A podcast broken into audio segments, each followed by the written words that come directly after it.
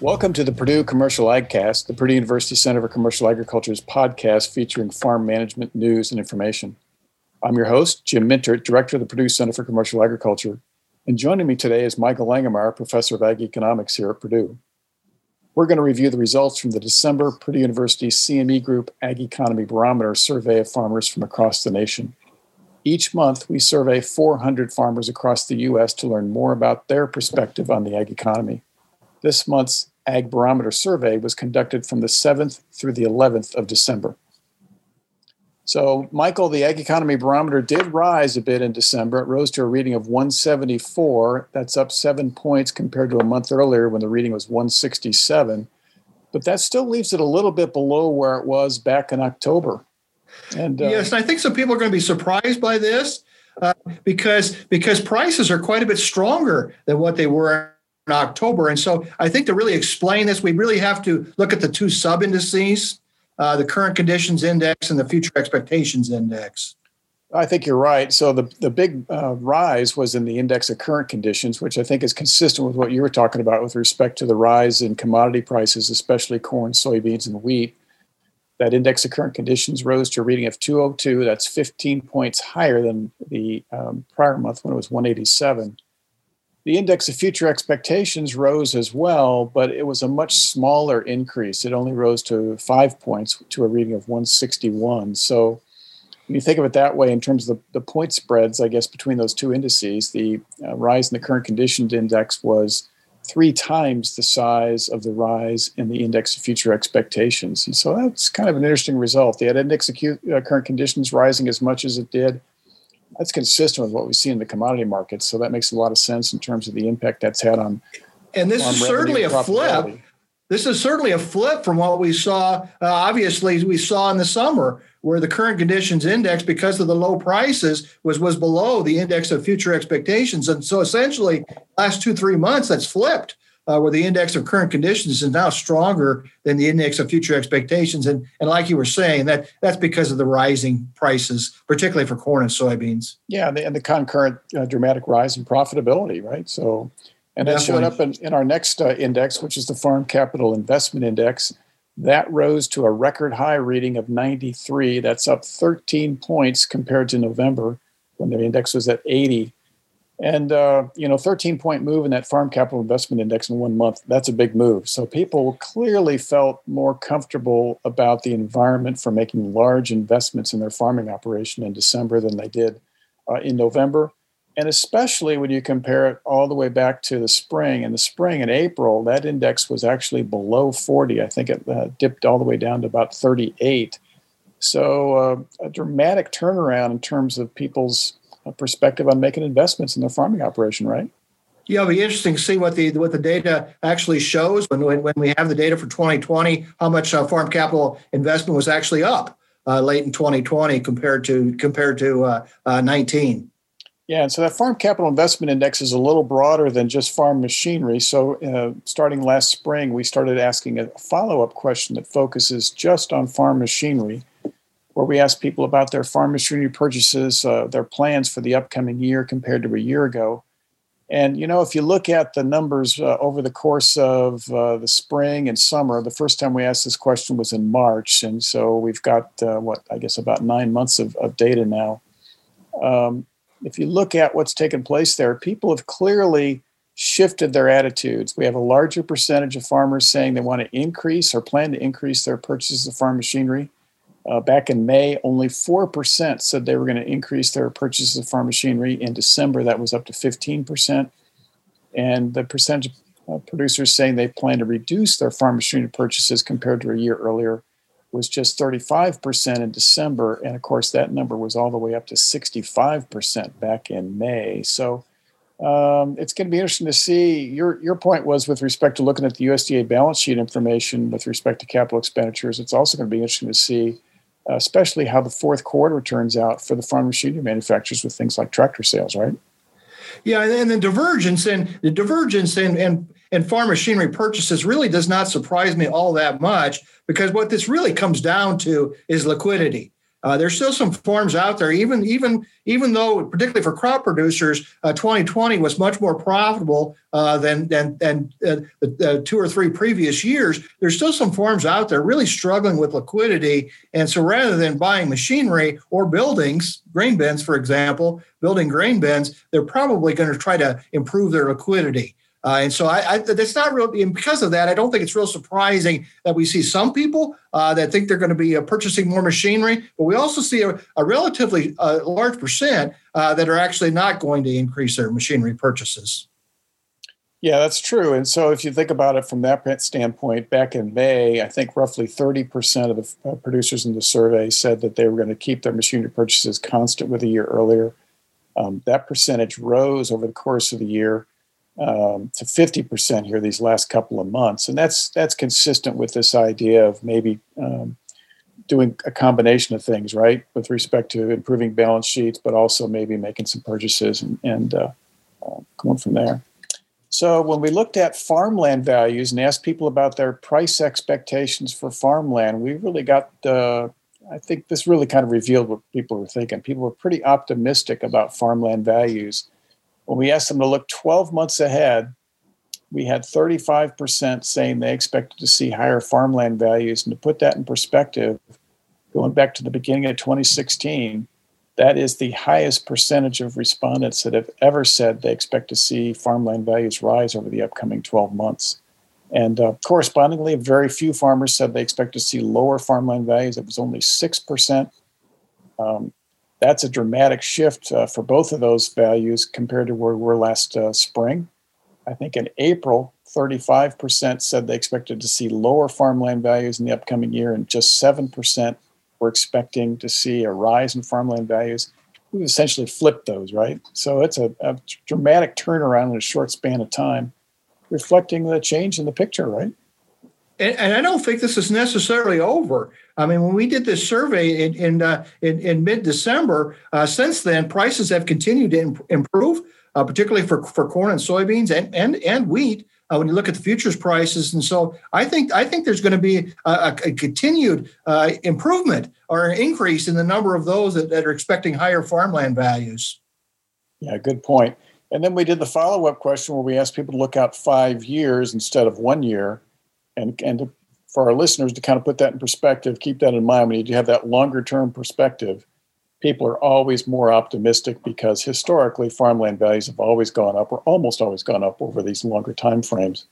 Um, so when you keep that in mind, 65% of the producers in the survey said they expect to see higher farmland values over the next five years. And again, that's record high for the survey going back in this case to the spring of 17. So um, a lot of optimism about farmland values out there, Michael, both short run and long run. Yeah, this has been running about 50%. I mean, it's, it's up and down a little bit, uh, you know, over the last year, year and a half, but it's been running right around 55, 50%, 55%. So the, the 65% really does indicate a rather large increase from where it had been on the last few months. Yeah, that 11 point increase compared to November is one of the bigger jumps we've seen on a one month basis in that five year expectation.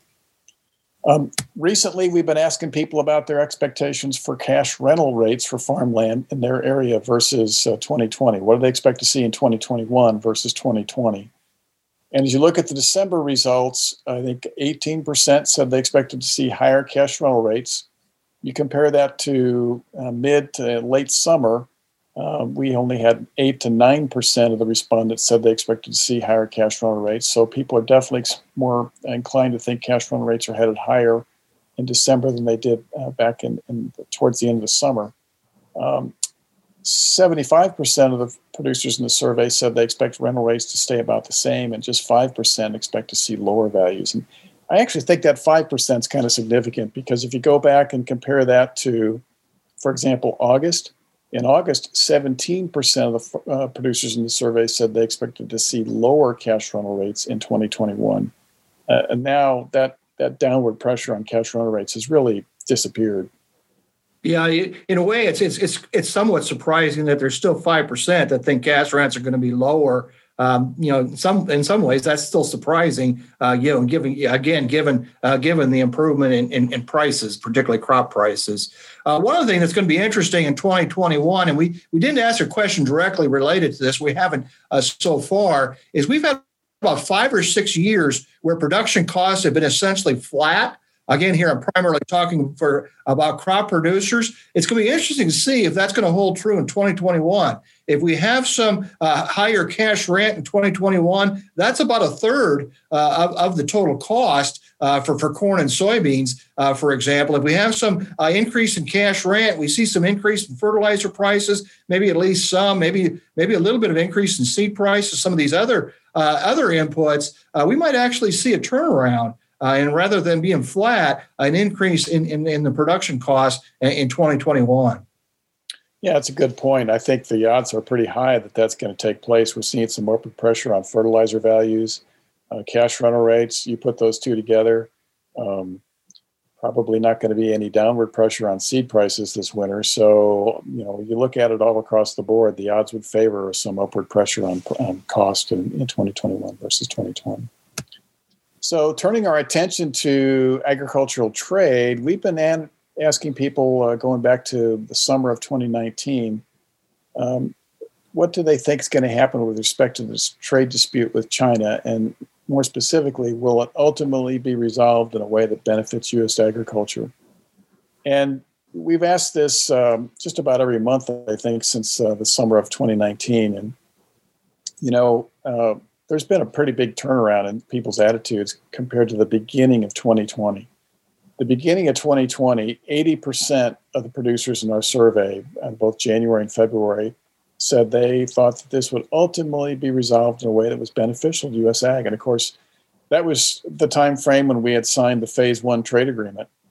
As you look at the responses to this question as we headed through the rest of 2020, now all the way through the end of 2020, the percentage of producers who say that we think this is ultimately going to be resolved in a way that's beneficial has been declining. In fact, in December, it dropped all the way to 47%. So uh, that's a pretty big decline compared to where we're at the beginning of the year. And it really suggests people are maybe a little skittish about what's going on. And that, I guess, the surprising part about that, Michael, is the fact that we've seen this bump in exports to China the last several months. And yet at the same time, people are kind of expressing this kind of long term skepticism, I suppose. Uh, at least part of what must be going on here is you have a tr- you have a transition administrations, and that and that and that uh, that provides some uncertainty uh, related to how this is going to play out uh, with regard to trade to China. And so, I, I, even though we didn't ask that specifically, I think that's part of what's going on here. It just creates some uncertainty when you have a, a change in the administration.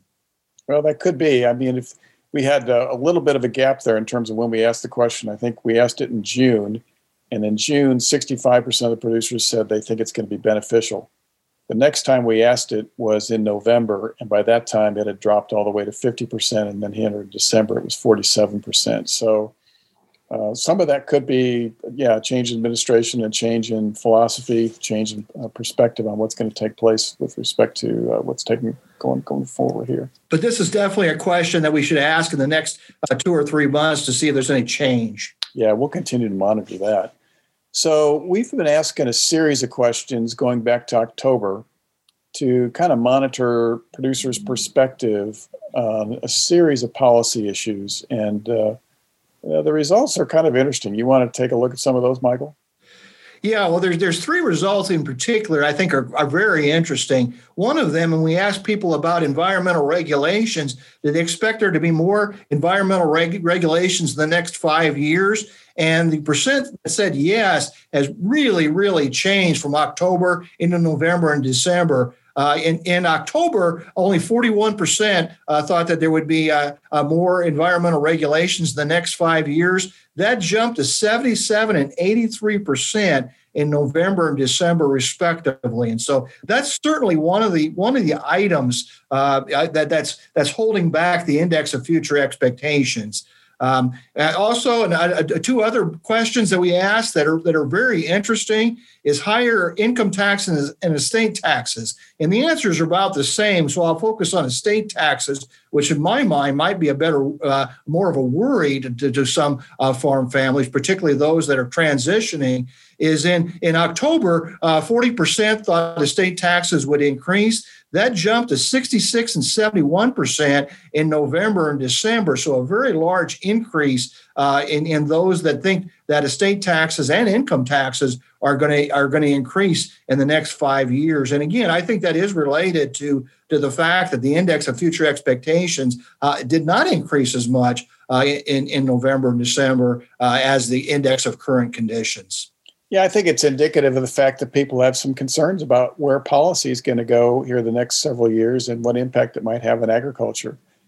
So we asked a couple other questions that I think we should maybe focus on a little bit. Uh, one was with respect to the farm income safety net, and the other was about support for the ethanol industry.